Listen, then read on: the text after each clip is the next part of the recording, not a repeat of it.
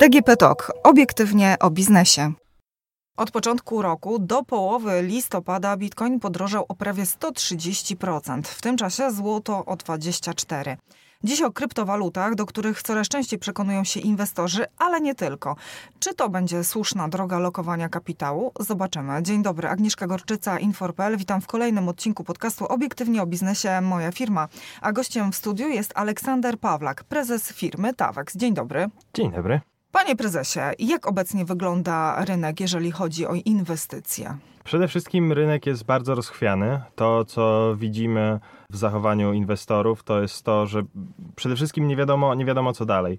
Widzimy gigantyczną podaż pieniądza na rynku, tworzoną przez banki centralne z e, amerykańską rezerwą federalną na czele i wydaje się, że to jest cały czas w tym roku dominanta wszelkich ruchów rynkowych. Widzimy wprowadzane obostrzenia w różnych krajach w różnym stopniu, co bardzo mocno warunkuje inwestycje, nazwijmy to realnego biznesu. W tym samym czasie widzimy gigantyczne wzrosty w segmencie cyfrowym, wśród takich firm już nie wymieniając, zajmujących się dostarczaniem rozrywki do domu, czy też dostawami jedzenia do domu. Generalnie gospodarka cyfrowa widać, że jest zdecydowanym wygranym 2020 roku. No ale takie było założenie, że mamy wchodzić do sieci, firmy mają się przenosić do internetu, tam mają szukać swojego miejsca e, do działania i wychodzi na to, zresztą pan też to potwierdza, że w pewnym stopniu to się udaje. Tak, to zdecydowanie pandemia przyspieszyła ten proces. Czytałem ostatnio raport Microsoftu o tym, że digitalizacja firm bardzo przyspieszyła w związku z pandemią. Wszelkie decyzje, które były wstrzymywane czy rozpatrywane dłużej na, na jakichś posiedzeniach, to zostało wprowadzone w trybie natychmiastowym.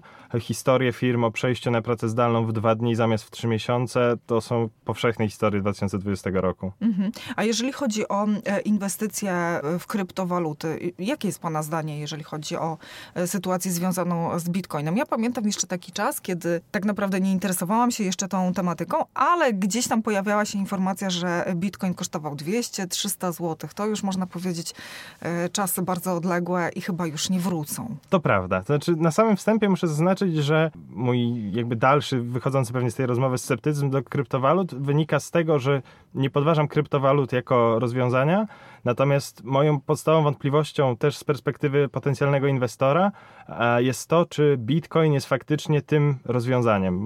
Pozwolę sobie dać taki przykład. Dajmy na to w latach 90. moglibyśmy stwierdzić, że naszą walutą powinny być filmy fotograficzne. Przecież wszyscy mamy aparaty, coraz więcej zdjęć robimy, coraz więcej podróżujemy. No więc y, te filmy fotograficzne do, do aparatów analogowych, no to brzmi jak coś, co jest bardzo, bardzo wygodne jako waluta. No i dzisiaj jakby nie da się filmów nawet kupić, bo nikt ich nie produkuje. No i jakby do czego zmierzam, to jest to, że Bitcoin, jak i ogólnie kryptowaluty, to jest rozwiązanie technologiczne. Widzimy, jak technologia bardzo szybko się rozwija. Już w tej chwili na rynku istnieją tysiące kryptowalut. Pytanie, jakie pozostaje otwarte, to jest to, czy Bitcoin jest tym docelowym rozwiązaniem. Czy nie okaże się tak, że za dwa lata, albo za miesiąc, albo jutro, ktoś jakiś zespół uniwersytecki, jakiś zespół startupowców nie wymyśli kryptowaluty, która będzie lepsza, tańsza, szybsza, bardziej anonimowa, mniej anonimowa, przez co zdominuje, zdominuje tego bitcoina i w tym momencie bitcoin straci swoją wartość, straci swoje zastosowanie, no bo będzie to lepsze rozwiązanie, tak? Także tutaj mój sceptycyzm nie wynika, z, jakby nie podchodzi do technologii, bo technologia na pewno ma i będzie miała coraz większe przełożenie na, na naszą rzeczywistość, Pytanie, które pozostaje otwarte dla inwestorów, to jest to, czy właśnie Bitcoin, czy może inne waluty, czy inne kryptowaluty. Tutaj jeszcze kontynuując może ten wątek, w tej chwili Bitcoin odpowiada za około 60% kapitalizacji wszystkich kryptowalut. No jest absolutnym dominatorem, tam drugie jest Ethereum około 10%, a reszty pomijalna na tym poziomie rozmowy, o jakim rozmawiamy w tej chwili. No i pytanie brzmi, czy gdzieś tam wśród tych 7, 8, 10 tysięcy kryptowalut nie ma tego nowego Bitcoina, tego właśnie Bitcoina za 10 zł, który za dwa tygodnie będzie za 1000 dolarów. Mamy gigantyczne ruchy kapitału, tworzonego właśnie przez wspomnianą wcześniej na przykład rezerwę federalną i napływ kilku miliardów dolarów nawet może gigantycznie zmienić ten rynek, może przewrócić ten rynek o, o 180 stopni. Także no, bardzo wiele pytań pozostaje otwartych, bo cały czas jesteśmy na bardzo wstępnym etapie i, i na pewno jest za wcześnie, żeby przesądzać, że to konkretnie Bitcoin jest przyszłością. Kryptowaluty na pewno będą miały coraz większy wpływ, natomiast jestem bardzo sceptyczny co do tego, że to konkretnie Bitcoin jest tym wyborem na 10, 20, 50 lat. No a Katie Wood, która inwestowała w Bitcoina i w Tesla, uważa, że wartość e, tej sieci może wzrosnąć do nawet 5 bilionów dolarów w ciągu najbliższych 5 lat. To bardzo bardzo takie optymistyczne prognozy. To jest prognoza rzędu dziesięciokrotnego wzrostu, bo w tej chwili kapitalizacja bitcoina, tak jak przed wejściem sprawdzałem, żeby tutaj mieć poprawne dane, to jest niecałe 500 miliardów dolarów. Nomen omen jest to równowartość Google'a, czy alfabetu holdingu właścicielskiego Google'a. Wzrost dziesięciokrotny jakby z jednej strony nie można, jakby nie ma, nie ma żadnych argumentów decydujących, tych ostatecznych, które by powiedziały tak i które by powiedziały nie. Tak naprawdę, żeby wywołać ten wzrost, y, bardzo dużo zależy od obrotów na rynku. W momencie, kiedy będą niskie obroty, bo nie będzie sprzedających, ta cena może bardzo mocno wystrzelić. Może być też tak, że tak jak mówiłem wcześniej, że ktoś wynajdzie lepszego bitcoina i, i nagle się okaże, że bitcoin nie jest tym rozwiązaniem. Analogicznie może być z Teslą. W tej chwili samochody Tesli robią furorę. Nie wiemy, czy za 2-3 lata Toyota czy inny koncern motoryzacyjny nie, nie wypuści czegoś innego. To są bardzo odważne tezy, które teraz są rzucane. Radziłbym podchodzić do nich z ostrożnością generalnie. No to w takim razie, jaka będzie w miarę bezpieczna i pewna lokata kapitału? Złoto? Tutaj nie chcę zachwalać złota, żeby nie, nie, nie wyjść na, na jakąś reklamę branży, w której jestem. Natomiast myślę, że podstawą, absolutną podstawą jest dywersyfikacja tego, w czym mamy środki bo żyjemy w naprawdę bardzo niestabilnych czasach, bardzo niestabilnej sytuacji, w której jest bardzo wiele czynników, o których wcześniej nie myśleliśmy, których podręczniki od ekonomii nie uwzględniały. Weźmy nawet sam fakt ujemnych, realnych stóp procentowych, który zaprzecza wszystkiemu, czego uczyliśmy się do tej pory, czego wychowywali nas rodzice, czyli z tego, żeby odkładać przyjemność na później, bo wtedy będziemy jej mieli więcej. Legendarny przykład, dam ci dzisiaj cukierka, albo za tydzień dostaniesz dwa cukierki. No i co dziecko wybierze, tak? No to w scenariuszu ujemnych stóp procentowych ten scenariusz się odwraca i mówimy dziecku, dzisiaj możesz zjeść dwa cukierki, albo za tydzień jednego. No, brzmi to tak absurdalnie, że nawet nie jesteśmy w stanie tego do końca przetworzyć, a to jest rzeczywistość, którą oferują nam w obecnej sytuacji banki centralne. Ciężko powiedzieć, jak długo to będzie trwało, i na pewno jestem ostatnią osobą, żeby prorokować, jakie będą konsekwencje. Natomiast już teraz wiem, że konsekwencji nie znamy. Jesteśmy w sytuacji, w której mamy przed sobą absolutną mgłę i przeciętny inwestor nie ma pojęcia, w jaką stronę to się rozwinie. Na pewno czysto fundamentalnej perspektywy możemy powiedzieć o tym, że na pewno cyfryzacja i digitalizacja gospodarki będzie postępowała. Na pewno istotne są trendy odnawialnych źródeł energii, bo nie wygląda na to, żebyśmy od prądu mieli odchodzić. Raczej będziemy tego prądu potrzebować coraz więcej w sensowny sposób pozyskanego. Na pewno jakiś element oszczędności w e, takich aktywach jak kryptowaluty czy złoto też nie zaszkodzi z tego względu, że one są głównym beneficjentem właśnie tych ujemnych stóp procentowych. Bo w momencie, kiedy normalne, klasyczne aktywa, jak na przykład obligacje, nie płacą nam odsetek, tylko wręcz je zabierają, no to aktywo, które nic nas nie kosztuje w przechowywaniu, zyskuje bardzo mocno na wartości. To automatycznie jest ciekawą alternatywą dla inwestorów. Także no, tak jakbym miał wskazać te, te typy, to chyba, chyba właśnie w tym, w tym kierunku bym szedł. Mhm. A jakie pan generalnie w tym momencie y, widzi zachowania inwestorów? Czy właśnie rozkładają ten kapitał do inwestowania w, w różne kanały, czy raczej starają się jak najszybciej go pomnożyć i inwestują w to, co w tym momencie jest na topie, żeby szybko odzyskać pieniądze i zarobić? Tutaj to na pewno są indywidualne przypadki inwestorów. Ciężko tutaj dawać jednoznaczne kategorie. Mamy całą grupę osób, na przykład w Polsce, które dorobiły się znacznych pieniędzy na tak zwanym WIG COVID, czyli na tych wszystkich spółkach, które były powiązane z wzrostami, nazwijmy to koronawirusowymi.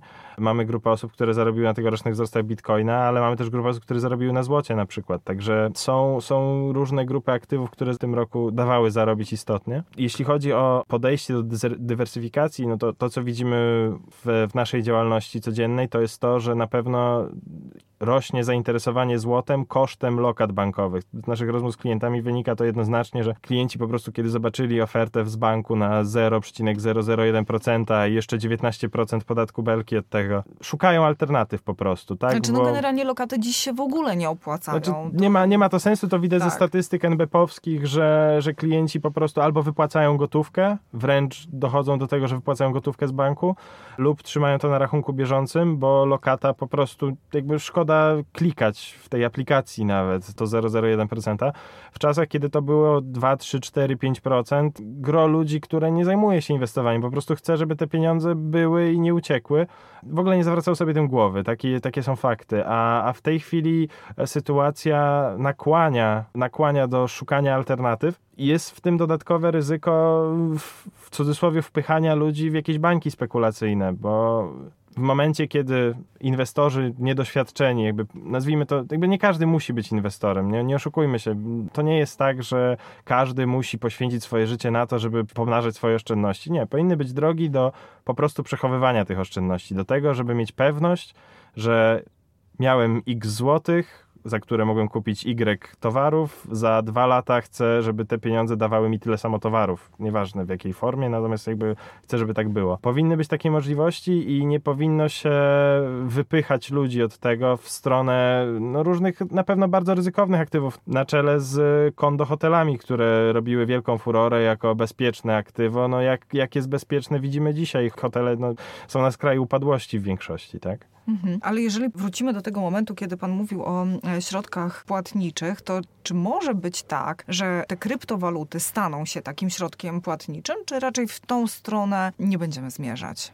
Myślę, że podstawowym problemem dla kryptowalut do stania się środkiem płatności jest środowisko regulacyjne. Z tego względu, że w tej chwili jest bardzo duża wrogość ze strony systemu bankowego do kryptowalut. Jakby znamy historię o zamykanych giełdach w Polsce, znamy historię o zamykanych kontach bankowych tych giełd kryptowalutowych, więc podstawowy problem jaki jest, to jest to, czy będzie się dało wpleść kryptowaluty w obecnie istniejącą infrastrukturę, bo nie do końca wyobrażam sobie firmę, która akceptowałaby jako płatność tylko i wyłącznie kryptowaluty, rezygnując z na przykład klasycznych przelewów bankowych. Natomiast e, na pewno jest przestrzeń dla, dla kryptowalut do wzrostu. To, co jest istotne, to jest to, że na pewno koszty transakcyjne na płatności kryptowalutowych musiałyby spaść, bo no, według mojej aktualnej wiedzy są dosyć wysokie. Pozwoliłem sobie sprawdzić na przykład kwestie kantorów bitcoinowych i, i żeby kupić sobie bitcoina do, do portfela, musimy się liczyć ze spreadem rzędu 4%. No to dla porównania spread na kupnie euro w gotówce w kantorze to jest rzędu do 1% jest maksimum. Czyli mówimy o czterokrotnie wyższych kosztach samej wymiany tych walut fiducjarnych, złotówek na bitcoiny. Jest to po prostu za dużo, żeby to się umasowiło co widzieliśmy na przykład po kartach płatniczych, bo w Polsce boom na płatności kartowe powstał dopiero wtedy, kiedy tacy gracze jak Biedronka zaczęli akceptować kartę. Dlaczego zaczęli akceptować karty? Bo prowizje spadły. W momencie, kiedy za płatność kartą płaciło się 2-2,5% bankom, wizie, tym wszystkim organizacjom, które czerpią zyski z tej, z tej działalności. Płaciłem się 2,5%, mogły sobie na to pozwolić tylko wysokomarżowe, nie wiem, sklepy odzieżowe, restauracje. Wtedy też powstawały te progi takie. Tak, i było legendarne tak, 50 zł i za tak. papierosy nie można zapłacić kartą. Tak? Dokładnie. Tak? Teraz tego nie ma, nie ma tego, bo, bo po prostu spadły prowizje i też dlatego jest to jakoś tam promowane. Także myślę, że podstawowym wyzwaniem dla, to są dwa podstawowe wyzwania dla kryptowalut, żeby, żeby się rozwinąć, czyli właśnie te koszty transakcyjne i, i ta niepewność regulacyjna. A jakie tendencje tendencje widzi Pan na e, rynku złota? Czy zdarza się tak, że na przykład Państwa e, klienci, widząc jakie ceny przykładowo osiąga e, Bitcoin, decydują, że część kapitału ze złota przesuwają w tamtą stronę? Myślę, że Bitcoin i złoto są wbrew pozorom komplementarne, a nie konkurencyjne. Z tego względu, że złoto odpowiada na troszkę inne potrzeby y, inwestycyjnie niż Bitcoin. Gwarantuje dużo większą stabilność i jest dużo lepszym środkiem przechowywania wartości na dzień dzisiejszy. Bitcoin po ostatnich wzrostach dzisiaj spadło 10%. Wielu inwestorów jakby nie jest skłonna i gotowa przechowywać swoje oszczędności albo znaczną część tych oszczędności w tak niestabilnym aktywie. Też musimy mieć na uwadze, że Bitcoin osiąga teraz, zresztą podobnie jak złoto w zasadzie, wraca dopiero do szczytów z przeszłości. Także inwestorzy, którzy kupowali Bitcoina na górce, dopiero teraz gdzieś tam wracają do punktu zero, nazwijmy tak, do tego to. punktu wyjścia swojego. Tak jest. Mhm. Także no, można powiedzieć, że analogicznie było ze złotem, tak? Była górka po kryzysie 2007, osiągnęliśmy poziom 1920 dolarów. Teraz doszliśmy do 2075, nastąpiła korekta, w tej chwili jesteśmy na poziomie 1800 dolarów za uncję. Aczkolwiek tutaj z ceną złota to można mówić bardzo długo, bo jest podstawowa problematyka ceny złota wynika z tego, że jest bardzo duże oderwanie kontraktów na złoto i fizycznego złota. Natomiast to jest temat chyba już na kompletnie osobną, osobną rozmowę. Także tak jak mówię, tutaj Bitcoin jest, jakby pretenduje do bycia tym cyfrowym złotem, E, natomiast w dalszym ciągu myślę, że jeszcze daleka droga. Sięga po koronę, ale jeszcze trochę mu brakuje. tak jest. Panie prezesie, y, czy zauważa pan też y, może taki trend, że po kryptowaluty bardziej y, sięgają ludzie młodzi niż po złoto, jeżeli chodzi o podejmowanie tego ryzyka inwestycyjnego? Tak, i myślę, że nie chodzi, tylko, że nie chodzi tylko i wyłącznie o ryzyko, natomiast też o zrozumienie jakiejś wartości, jaką niesie za sobą, bo interpretacja bitcoina jest poniekąd taka, że ktoś mi odłączy prąd i co ja zrobię z tym bitcoinem i pewnie jest sporo logiki w tym, jakby nie patrzeć. Znane też są przypadki okradania giełd bitcoinowych, gdzieś tam zagubionych pendrive'ów z bitcoinami. Także... O, bardzo chętnie bym taki tak, tak, tak, znaleźć, tak, zwłaszcza dzisiaj. Także myślę, że jest po prostu bardzo wiele ryzyk, które są też niezrozumiałe i myślę, że fundamentalnie to jest bardzo dobre, że inwestorzy nie inwestują w to, czego nie rozumieją. I chodzi o to, że na przykład ja osobiście, posiadając część środków, dajmy na to na giełdzie papierów wartościowych, nie inwestuję w spółki, których modelu biznesowego nie rozumiem, bo nie wiem, co się może z nim stać. Muszę jakby być w stanie oszacować, zrozumieć jakby dlaczego ta firma zarabia, bo wtedy będę w stanie zrozumieć w jakich warunkach ta firma będzie tracić, w jakich będzie więcej zarabiać, jakie ma perspektywy. W momencie, kiedy danego produktu inwestycyjnego nie rozumiem, no to generalnie proszę się o, o, o szkodę trochę to nawiązujesz w tym momencie do, do kredytów frankowych, prawda? No, to ryzyko, abstrahując w tym momencie od wszelkich klauzul abuzywnych, od wykorzystywania pozycji przez banki, co niewątpliwie też miało miejsce, trzeba było liczyć się z ryzykiem, że ten frank albo spadnie, albo wzrośnie, albo zostanie tak samo. Jakby, no, to były jedyne trzy scenariusze i jeden z nich się spełnił. No, tak naprawdę tyle. A jeżeli chodzi o inwestycje w inne metale szlachetne? Tutaj tematyka jest o tyle ciekawa, że tylko złoto z metali szlachetnych jest zwolnione z podatku VAT, a inne metale takie jak srebro, platyna czy pallat, bo powiedzmy, że to jest ta czwórka, złoto, srebro, platyna, pallat w tej kolejności dokładnie, są, są obłożone podatkiem VAT, co bardzo utrudnia dostęp dla przeciętnego inwestora, żeby no, kupić sobie tą jedną monetę za te 5000 zł, ją schować i o niej zapomnieć, poczekać aż wzrośnie. Natomiast kwestia jest też taka, że e, zarówno srebro, jak i platyna i pallat mają istotne, dużo większe niż złoto zastosowanie przemysłowe więc są bardziej uzależnione od globalnej koniunktury, więc w momencie, kiedy mamy do czynienia ze wzrostem gospodarczym, z wzrostem produkcji samochodów na przykład, gdzie, gdzie te metale są wykorzystywane, to te metale mają tendencję do zachowywania się lepiej. Jest to też istotne, że ten rynek jest dużo płytszy. Zarówno rynek srebra, platyny, palady jest dużo płytszy w znaczeniu mniej się na nim handluje. Dlaczego jest to istotne dla inwestora? To jest to, że bardzo łatwo takim rynkiem cudzysłowie zakręcić, zmienić, jego, zmienić ceny, przyspekulować. No, legendarna historia spekulacji na, na srebrze z lat 90., gdzie tam srebro poszło do, do 60 dolarów za uncję praktycznie. W przypadku złota jest to na przykład bardzo, bardzo, bardzo trudne tak spekulować, z tego względu, że rynek jest bardzo duży, bardzo głęboki, bardzo dużo się tym złotem handluje. Stabilniejsze jest. W, tak, można, pod, można tak powiedzieć. Trudniej, trudniej sztucznie wywołać wahanie ceny, dużo trudniej. To jest fajny przykład, jak można na, na przykład na giełdzie zobaczyć, jak są spółki, którymi się bardzo mało handluje, na których obroty są na przykład 10 tysięcy złotych dziennie, 20 tysięcy. W tym momencie może przyjść inwestor z portfelem 100 tysięcy złotych, 200 tysięcy złotych, rzucić zlecenie kup po każdej cenie i nagle wyciągnie kurs tej spółki o 50%, 70% i wszyscy zachodzą w głowę, jak to się mogło stać. No tak, tylko w momencie, kiedy ten inwestor będzie chciał sprzedać te akcje, to to znowu spadnie o 70%, no bo nie ma, nie ma ruchu, po prostu nie ma kupujących, on sztucznie wywindował tę cenę i ona jakby raczej ma tendencję do tego, żeby spaść później. I to jest też istotne w przypadku pozostałych kryptowalut, bo o ile na Bitcoinie już znowu zaczynamy dochodzić do takich obrotów, że będzie dosyć trudne, to zależy, że jak widzimy dzisiaj nie jest, bo, bo spadek o 10% w dzień to, to nie jest coś normalnego. Tak w przypadku pozostałych kryptowalut też może być tak, że ktoś z Wall Street przyjdzie, rzuci parę milionów dolarów, kurs poleci do góry, inni się zaczną podłączać pod ten trend na przykład, potem ten ktoś zabierze te pieniądze i nagle znowu będą spadki trzeba być bardzo czujnym, bo tutaj znowu wracamy do tego, co mówiłem na początku, dlaczego to jest tak ważne. Żyjemy w czasach gigantycznej podaży pieniądza.